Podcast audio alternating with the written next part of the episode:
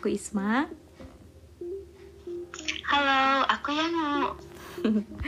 Oke, makasih ya Yanu sebelumnya karena Ya. udah mau Isma. aku ganggu waktunya.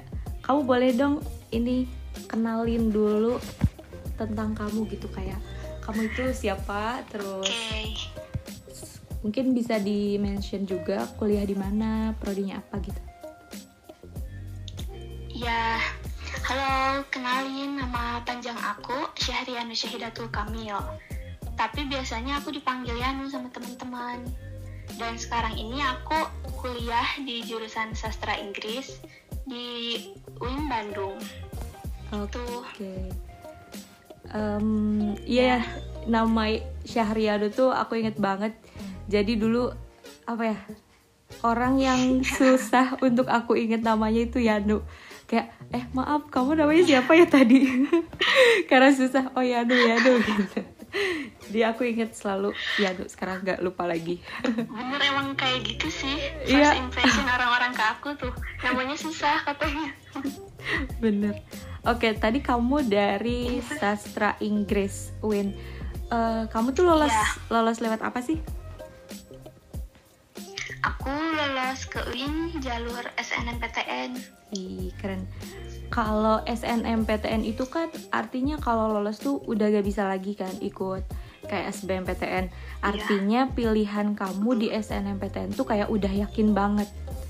Emangnya eh, kamu kenapa pilih sastra Inggris dan kenapa pilih UIN Bandung? Jujur, kalau misalkan menurut pilihan kampus, sebenarnya dari awal SMA aku udah niatnya buat masuk ke UPI. Hmm, Cuman, pokoknya udah aku mantepin deh buat masuk ke UPI. Karena aku berniatnya ngambil pendidikan bahasa Inggris, kayak gitu. Dan aku juga punya niat untuk jadi guru tadinya sebelumnya. Nah udah gitu, waktu mau pendaftaran SNMPTN tuh waktu mau data, aku diskusiin lagi sama ibu aku.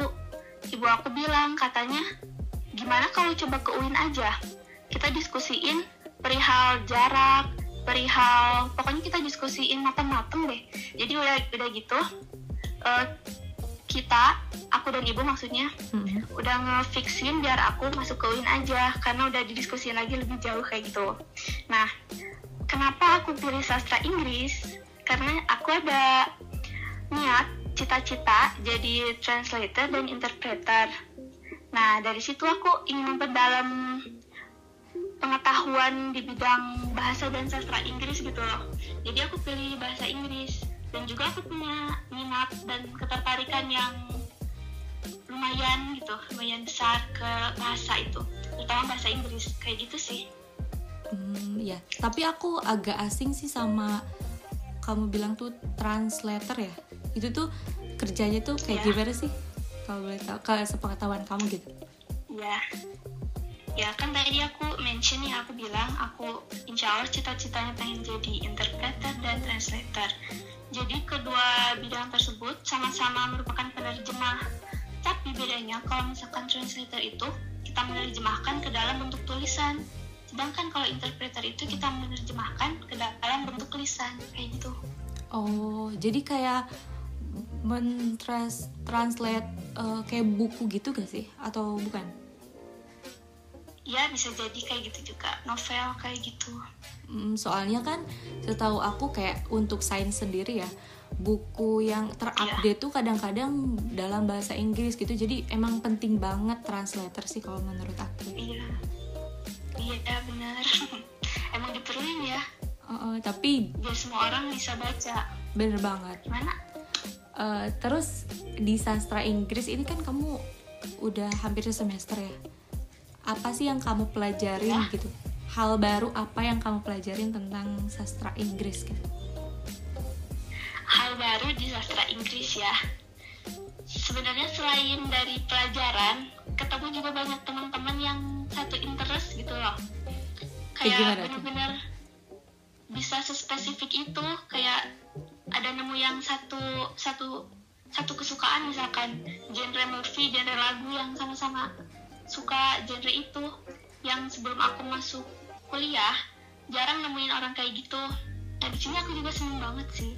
Dan kalau misalkan soal pelajaran ya tentunya aku banyak dapat apa ya pengetahuan baru terutama dalam apa itu sastra ya dan apa yang dipelajari di sastra Inggris salah satu contohnya dalam mata kuliah analisis karya sastra nih aku tuh suka dapat referensi judul karya sastra baru dan seneng nih aku nih bisa lebih aku pelajari lagi dan lebih aku analisis lagi judul-judul karya sastra yang baru itu kayak gitu Hmm, jadi di analisis itu tujuannya untuk apa ya?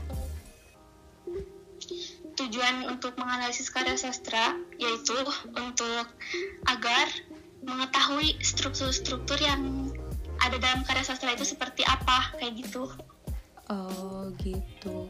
Dan Ya. semua itu eh, pasti menunjang banget ya untuk kemudian akhirnya kamu jadi translator itu ya. ya semoga Karena eh Yanu itu menurut aku tuh kayak orangnya tuh tekun dan ketika suka sama satu hal itu pasti ditekuni gitu. Yakin deh aku. Terus ini apa sih ekspektasi kamu terhadap apa ya sastra Inggris? Atau terhadap pilihan kamu secara SNMPTN dan realitanya ya seperti apa gitu? Kayak misalnya tadinya aku berpikir sastra itu belajar ini. Ekspektasinya enggak misalnya. Kayak gitu. Sebenarnya sebelum masuk sastra aku udah kayak melakukan apa ya riset gitu loh apa aja yang dipelajari di sastra Inggris itu. Jadi udah ada gambaran. Dan menurut aku ya ekspektasinya sesuai dengan realita apa yang dipelajari di sastra Inggris ini. Hmm, gitu.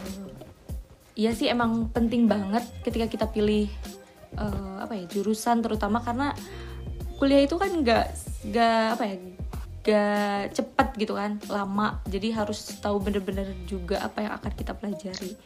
Iya Terus em, selain bahasa Inggris deh, tadi kan kamu bilang kamu suka banget atau tertarik banget sama bahasa Inggris. Ada gak sih bahasa lain Iya. yang kamu lagi pelajari gitu?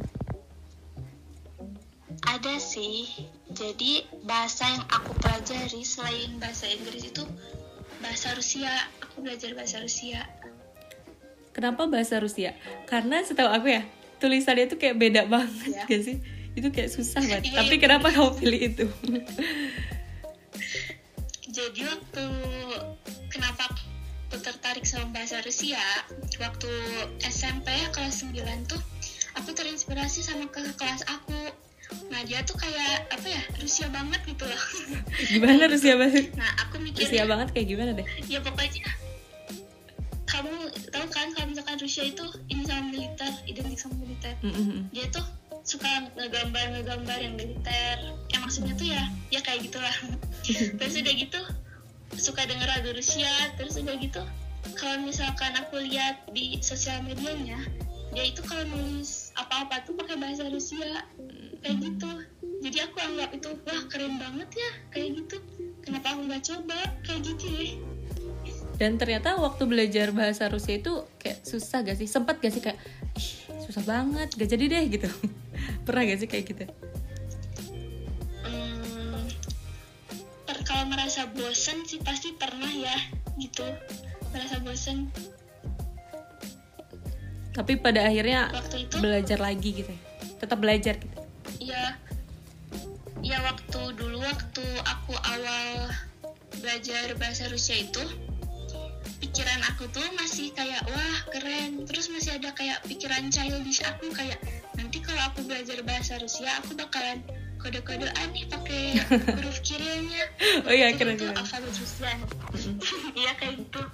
Tapi setelah beberapa lama kemudian aku sadar ternyata wah belajar bahasa asing ini ternyata banyak banget ya manfaatnya ya gak sih mak Bener, Banyak bener. banget manfaatnya Kalau yang kamu rasain sendiri Kayak nih, gimana? Manfaat dari kamu Ya, belajar?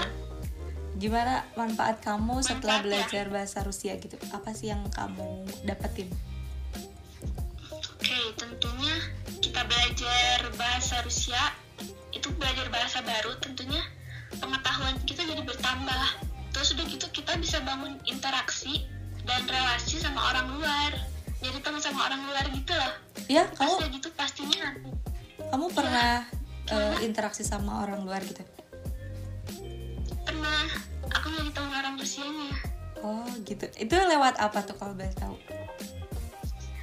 Lewat aplikasi. Nama aplikasinya itu Tandem. Oh. jadi buat eh, belajar bahasa sama-sama belajar bahasa gitu loh. Oh, sama I see, I native-nya, sama asli orang sananya gitu. Terus selain itu apa tuh? Iya pastinya kalau misalkan kita nanti bakal berkarir di ranah internasional bakalan sangat berguna banget ya kan buat kita untuk tahu dan menguasai bahasa asing. Benar benar. Terus kalau bahasa Rusia itu kan kayak mm, enggak apa ya kalau menurut aku setahu aku ya di eh, teman-teman aku gitu nggak begitu ya banyak gitu yang mempelajari bahasa Rusia sehingga sumber untuk belajarnya juga kalau menurut aku tuh kayak nggak segampang ketika kita nyari cara belajar bahasa Inggris gitu. Kalau kamu sendiri eh, apa ya sumber untuk belajar bahasa Rusia itu dari mana sih? Waktu pertama aku belajar. Aku pakai aplikasi. Aku sebut ya aplikasinya. Namanya Duolingo. Di Oh, iya, iya, yang sih. ngebantu. Ya ngebantu apa namanya nyari kosakata baru ya ngebantu practice untuk readingnya kayak gimana writingnya listeningnya kayak gitu. Sama dibantu juga dari sumber-sumber lain dari internet. Tuh. Iya bener, aku juga pakai Duolingo sih. Tapi nggak, apa ya, Iya. nggak tekun gitu Gue bosenan sih aku orangnya belajar bahasa apa Isma Aku eh, terakhir tuh bahasa Korea Sama keren. sama ini sih menunjang di sekolah juga kan Dulu kan pernah bahasa Jerman ya Iya. kita Jadi kayak Oh iya, bisa ada bener, juga iya. bahasa Jerman Kalau selain bahasa Rusia kamu ada gak sih interest atau eh, ya sedang mempelajari bahasa lain gitu? karena aku tadi bilang ya karena aku belajar bahasa ya Rusia ini pernah ngerasa bosen ya? Mm-mm. jadi kayaknya waktu itu aku nyari apa ya tanda kutip gitu pelarian bahasa Rusia. Aku pernah nyobain untuk belajar alfabet Yunani. Cuman itu cuma sebentar. Cuman hafal sebentar dan udah gitu lupa lagi. Karena mungkin motivasinya nggak terlalu besar ya. Bener bener bener. di belajar bahasa ini aku juga pernah belajar bahasa Spanyol cuman sama lagi kayak belajar alfabet Yunani tadi. Nggak bertahan lama gitu. Kok kamu tertarikannya tuh ketertarikan bahasanya tuh menarik ya? Kayak aku nggak nggak- kepikiran belajar bahasa Yunani. Kamu kenapa? Kenapa pilih bahasa Yunani? Aku tertarik sama huruf-huruf yang baru gitu loh. Hmm, kan Rusia Yunani Arab kayak gitu kan hurufnya bukan pakai huruf alfabet Latin ya. Punya alfabet sendiri dan kayaknya keren aja untuk bisa menguasai alfabet eh, negara lain gitu bahasa lain. Bener. Terus kenapa harus Spanyol? Tadi kamu mention juga kan Spanyol. Apakah gara-gara Gimana? apa gitu? Karena eh, tadi kan kamu bilang selain Yunani tanda kutip pelarian kamu tuh ada bahasa Spanyol. Itu kenapa pilih bahasa Spanyol? Iya. Nah waktu itu aku lagi nggak ngelanjutin bahasa Rusia ya. Nah em, aku lihat di grup grup apa namanya grup jurusan aku grup angkatan jurusan aku ada dua orang mereka saling chattingan di grup angkatan itu pakai bahasa Spanyol terus aku bilang ih aku nggak ngerti aku pengen ngerti jadi aku coba Oh. belajar bahasa Spanyol Keren banget. Berarti kamu kan belajar bahasa kembali lagi ya bahasa Rusia. Bahasa Ya. Rusia itu kan sejak kelas 9 mung- berarti sekitar udah hampir empat tahun ya. Setelah empat tahun itu kamu bisa nulis eh, apa ya kayak segimana gitu? Apakah sekali eh sekalimat dikit banget sejudul cerita gitu atau udah bisa segimana gitu?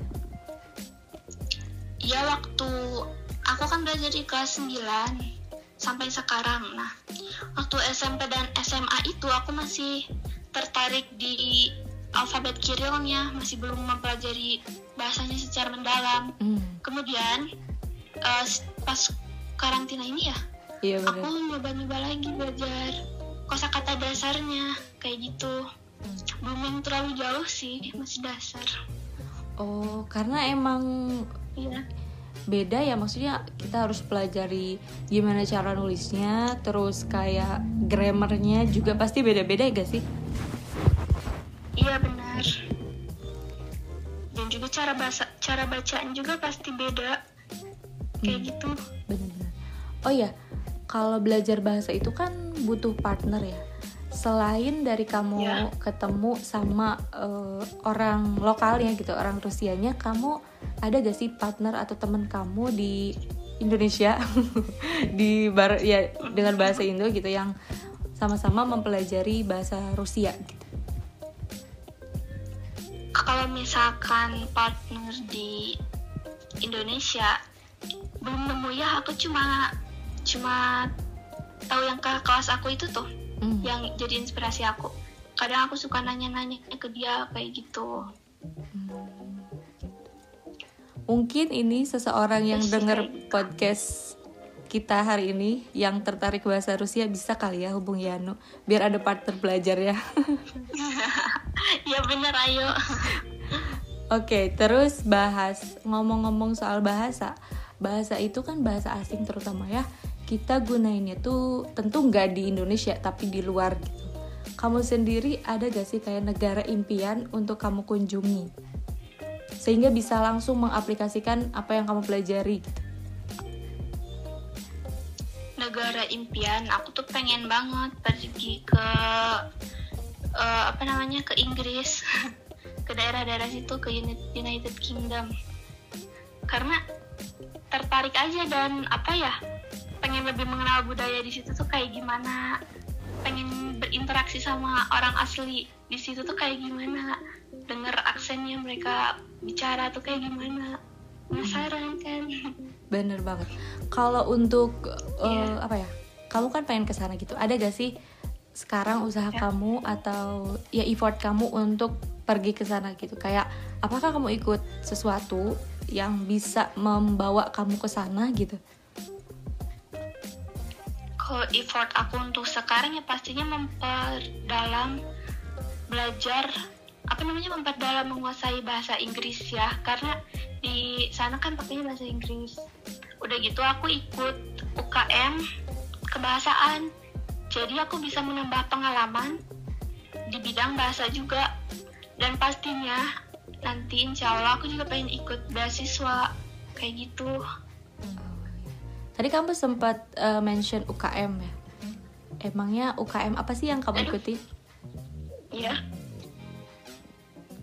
Ya UKM yang aku pilih itu namanya Lembaga Pembinaan Bahasa. Jadi di situ itu kita mau memperdalam pengetahuan bahasa, keterampilan bahasa, dan juga oh iya benar apa namanya program yang ada di LPB itu tuh mirip-mirip loh mak sama kayak gitu. Asli seru. Iya, aku juga di Unpad tuh ada nama- namanya ESU English Speaking Union itu mirip banget sama GEC. Serem banget gak sih ketemu lagi GEC? Iya benar. Yang dipelajari di unit itu apa? Maksudnya bahasa apa gitu? di UKM aku itu fokus kepada dua bahasa ya bahasa Inggris dan bahasa Arab Hmm. cuman aku fokusnya aku ikut bahasa Inggris dan kalau misalkan ada agenda kegiatan bahasa Arab agenda yang masih dasar-dasar gitu aku suka gabung karena emang wajib sih sebenarnya Oh, agenda iya. dasar dua bahasa itu Jadi yang ikut UKM itu boleh siapa aja ya? Maksudnya eh mahasiswa di UIN Bandung berarti kan ya dari semester berapapun boleh ikut. ya dari semester berapapun boleh ikut Terus kegiatannya kalau online ini kayak gimana? Kegiatan online biasanya pastinya kita ngadainnya juga kadang ada di Zoom, kadang di WhatsApp grup. Kita apa namanya? eh, kenalan-kenalan online, kita ngadain kegiatan agenda ini secara online. belum bisa ketemu secara langsung kayak gitu bener sih kalau agendanya itu ngapain ya kalau misalnya kita kan dulu GEC ada dibagi ya fokusnya kayak speech debate gitu. Kalau di UKM yang kamu ikuti kayak gimana? Di UKM aku kan aku ambilnya bahasa Inggris ya bahasanya. Nah di itu tuh dibagi lagi jadi ada empat empat apa namanya empat unit gitulah ya. Mm-mm. yang pertama ada debat terus ada speech and storytelling terus ada Scrabble. Satu lagi apa ya? Aduh aku lupa. Itu deh terus kamu fokusnya ke mana? Aku ambilnya speech and storytelling sama Scrabble. Kalau Scrabble itu apa? Scrabble itu sejenis permainan papan gitu loh untuk nyusun-nyusun kata kayak gitu. Hmm, berarti UKM itu udah berjalan sekitar sesemester ya? Belum juga sih karena apa ya? Masuk kuliah itu nggak langsung dibuka rekrutmennya Oh. UKM itu tuh beberapa bulan kemudian baru dibuka. Terus udah gitu kan ada kegiatan penerimaannya dulu. Jadi mungkin baru berapa bulan ya? Satu bulan dua bulan mungkin? Oh ya masuk UKM itu ada kayak seleksi dulu gak sih? iya pastinya ada dulu. Kalau di LPB ini nama seleksinya tuh orasi Itu seleksinya eh, apa? Apa yang diujinya gitu? Jadi waktu kegiatan orasi ini kita eh, para member baru LPB ya ngedengerin apa namanya ngedengerin speech dari eh, pembicara yang pokoknya kita ikutin eh, rangkaian acara dari orasi ini kita ngedengerin eh, pembicaranya udah gitu kita harus ngerangkum terus udah gitu kita dikasih tugas juga kayak gitu. Hmm, ngerjain soal dalam bahasa Inggris dan bahasa Arab. Hmm, keren keren. Oke dari semua yang kita obrolin ini apa sih yang bisa kamu sampaikan ke orang-orang gitu terkait bahasa gitu? Karena hmm, aku gak tahu juga sih ya. Jarang gitu orang yang mau mempelajari bahasa. Kadang-kadang belajar bahasa Inggris aja yang notabene itu udah ba- bahasa asing yang seharusnya sih kita udah udah bisa ya. Itu masih jarang gitu. Apa sih yang pengen kamu sampaikan? Atau gimana uh, uh, kamu ngajak orang gitu untuk yuk belajar bahasa yuk karena begini begini begini oke aku boleh sampaikan tips ya oh iya iya boleh boleh. belajar bahasa.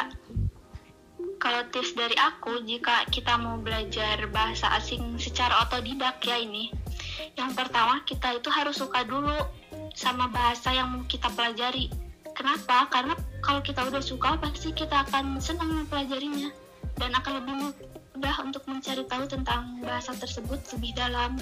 Terus yang kedua jangan lupa pasti kita harus punya niat dan kemampuan eh dan kemauan yang kuat untuk bisa menguasai bahasa tersebut.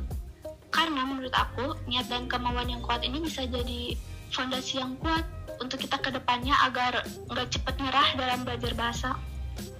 Terus, em, selanjutnya, kita pakai metode belajar yang bikin kita nyaman dan betah untuk belajar. Beda-beda sih ya metode yang metode yang bikin nyaman setiap orang ini.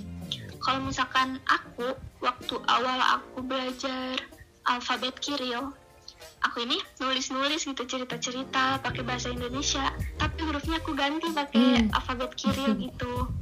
Dan menurut aku itu nyaman. Seminggu kemudian juga lumayan deh aku udah udah lumayan bisa gitu. Dan itu untuk alfabet ya, kalau alfabetnya beda gitu. Dan untuk kosakata, coba deh untuk ngafalin kosakata per hari. Jadi misalnya kita patok tuh. Jadi seharinya harus hafal minimal mungkin satu kosakata atau berapa gitu. Dan juga misalkan e, dengan artinya kita harus hafalinnya gitu. Dan juga untuk belajar secara otodidak juga pasti kita pakai aplikasi juga sangat membantu ya Gama. Kayak contohnya Duolingo gitu Duolingo yang tadi kita udah mention tuh. Mm-mm. kan eh, apa bisa lebih membantu kita ya untuk belajar bahasa asing secara otodidak. Dan juga yang terakhir yang eh, apa namanya tipsnya itu jangan seti- kita harus siap sedia kamus. Jadi kalau misalkan kita lagi baca-baca teks dan nemu kosakata baru bisa kita langsung terjemahin. Oh ya masih ada lagi nih jangan lupa nih kalau misalkan menurut aku ini bahasa ini tidak cukup untuk dipelajari. Tapi bahasa juga harus dipraktekkan. Kayak yang tadi udah kita mention kita bisa cari partner yang sama-sama mau belajar bahasa. Biar kita bisa belajar bareng-bareng atau kita bisa gabung organisasi kebahasaan kayak yang tadi aku bilang. Biar karena organisasi kebahasaan kan pasti tujuannya kebahasaan juga. Jadi kita bisa saling membantu gitu dalam hal bahasa. Kayak gitu. Ih keren banget. Asli aku jadi ke trigger buat ngelanjutin yang pernah aku mulai. Karena iya kan? eh, aku ini nih bener kata kamu yang nulis eh, dalam apa sih? Nulis bahasa Indonesia.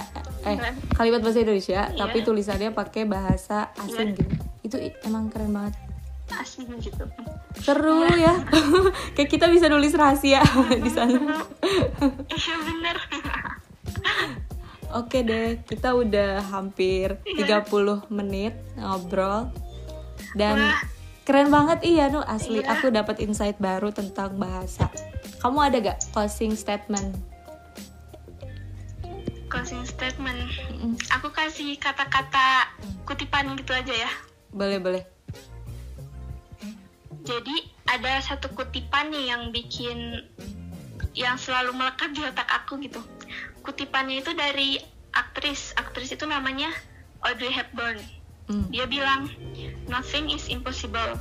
The word itself says impossible kayak keren gak sih? Kayak ya maksud dia tuh nggak ada yang tidak mungkin. Bahkan kata impossible sendiri beri apa namanya terdiri dari I'm possible nah kutipan dia ini Iya. aku pakai bahwa aku ini percaya bahwa hidup ini akan selalu berputar tapi di mana pun posisi kita sekarang kita harus selalu optimis mengejar mimpi kita karena balik lagi nothing is impossible gitu Ih, keren banget quotes ya.